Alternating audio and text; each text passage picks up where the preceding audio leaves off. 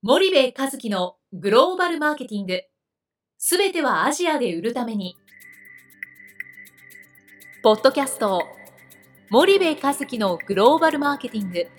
すべてはアジアで売るためには、過去10年間で1000社以上の海外展開の支援を行った森部和樹が、グローバルマーケティングをわかりやすく解説します。グローバルマーケティングとは、世界のニーズに応えて利益を上げること。アジアで売るためには、ものづくりプラスグローバルマーケティングを武器とした戦略を持たなければなりません。日本には素晴らしい企業が多く存在します。その企業とともにアジア市場を目指したい。再び、ジャパンアズナンバーワンと呼ばれる時代を作りたい。森部和樹は、そんな思いを持ちながらこの番組を皆様にお届けいたします。こんにちは、ナビゲーターの東忠夫です。こんにちは、森部和樹です。じゃあ、森部さん、あの、はい、前回に引き続き、はい、ちょっと質問が来てますので、はい、質問に答えていただきたいんですが、はい、まあ、質問なんですが、そもそも、ええ、まあ、伝統小売をやるべきかに疑問を持っていますと、うん、で市場は成熟し、氷が近代化してから参入した方が良いのではないかと思うのですが、うん、どうお考えですかという。うん、なるほどね。はい。うん、この質問も過去に講演などで受けたことがあるので、あの気持ちはとってもわかりますと。はい。ということで、まあ、結論から言うと、氷が近代化してから参入できないと思います。うん、理由は、えっ、ー、と、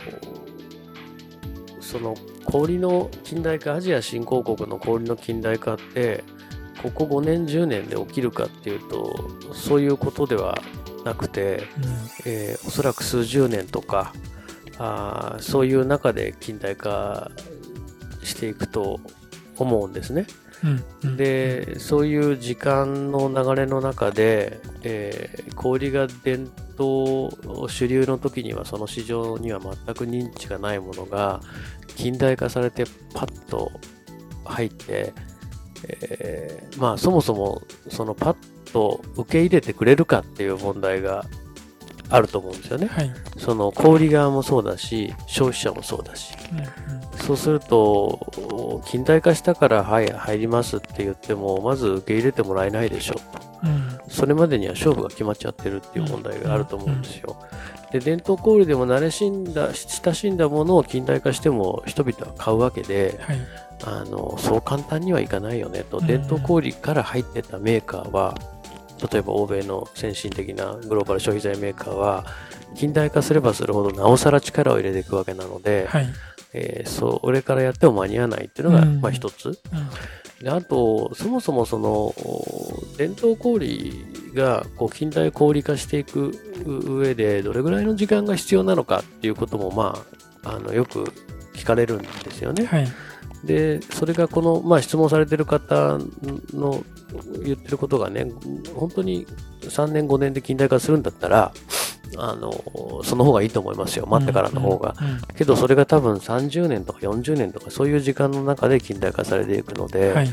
で、氷って、えっと、よく比較されるのが、日本も氷が急激に近代化したじゃないかと、コンビニ化したじゃないかと。うん、ただ、これだけコンビニがね、えっと、10メーター、20メーターおきに、えー、都内とかだとね、密集してる国も、まあ珍しくて、はい、で日本の場合、えーと、氷の近代化がなぜ起きたかなんだけども結局氷の近代化って氷だけが勝手に近代化できるもんではなくて様々なインフラが同時並行的に近代化するからその上で氷も同時に近代化できるっていう構造なんですよね。例えば道路とか交通事情のインフラとか物流、冷凍トラック、システム、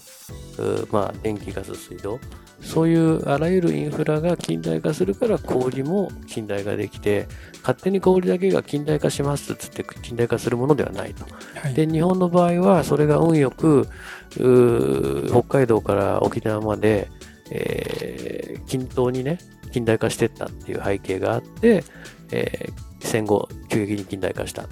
うんうん、で戦後の日本の経済成長と同じことをやった国は過去にもないわけですよね。うん、で先にも、えー、できるという国もなくてでそうすると結構奇跡的に近いことであると。はいいうことも一つ関係してると。うん、でただ ASEAN の中で僕一つ気をつけないといけないのは、えっ、ー、と、コンビニが日本のようなコンビニにならない可能性があると。うん、つまりは、えっ、ー、と、僕らにとってのコンビニは彼らにとっての伝統小売であると。でもその伝統小売が少し綺麗になって、うん、えー、なんか日本のコンビニの半分みたいな感じのものに出来上がるっていう可能性はあるんですよね。はい。だから、あの、そこはちょっと注視しなきゃいけなくて、特に僕は、あの、ASEAN って一国にすべきでもなくて、えー、特にインドネシア、うん、ここはコンビニが圧倒的に増えてくる可能性が高くて、今でもアルファマートとインドマートそれぞれ1万店ぐらいあるわけですよね。うんで急激にコンビニが進んだっていう背景があって、ASEAN でそんな国ないですから、えー、一社のコンビニで1万店もあるなんていうのは。なので、インドネシアだけちょっと特殊な事情があるのかな。うん、ただ一方でインドネシアには300万店の伝統小売もあるので、えー、比率で比べたら、それは日本との比率にはもう到底及ばないので、あの、やっぱ伝統小売っていうのは重要ですよっていうのが、うん。うん、まあ、回答ですかね。じゃあ、回答としては、金まあ、氷が近代化してから参入した方が良いかどうかっていうことに悩んでいらっしゃるみたいなんですけども、うん、どうそれはそれはノーですね、うん、今から伝統氷のうちからやりなさいっていう、うん、なぜならば近代化して参入するっつっても参入できないよ入れてもらえないよ、うんそれは流通にも入れてもらえないだろうし、はい、消費者にも入れてもらえないでしょうと、うんっていう回答ですかね。わかりました。じゃあ、森部さん、今日はここまでにしたいと思います。はい、ありがとうございました。はい、ありがとうございました。本日のポッドキャストはいかがでしたか？番組では森部和樹への質問をお待ちしております。